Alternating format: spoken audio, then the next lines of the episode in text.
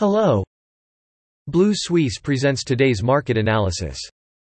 Capital Markets Overview The Baltic Exchange's Dry Bulk Shipping Index, which measures the cost of shipping goods worldwide, fell about 2.6% to its lowest level since early June 2020 to 921 points on Tuesday.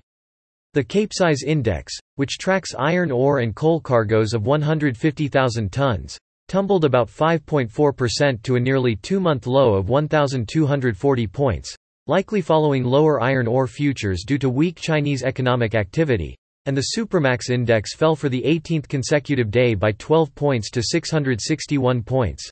The first quarter of every year feels a seasonal downturn due to the Chinese New Year.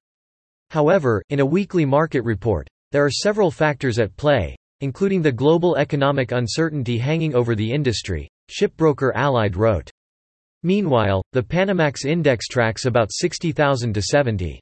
European shares closed slightly higher on Tuesday, with the STOXX 600 rising to an 11-month high, supported mainly by oil and gas stocks as crude prices rose. Domestically, Germany's DAX rose around 0.5%, hitting its highest level since February 2022. After the ZEW Institute for Economic Research said German investor sentiment rose to positive levels in January for the first time in almost a year, while the country's CPI report showed, cost pressure eased in December. Elsewhere, UK employment data showed that the country's labour market remained tight, with wages rising faster since records began in 2001, excluding the rise during the COVID-19 pandemic. That's all for today. You can read more on our website at bluesuisse.com.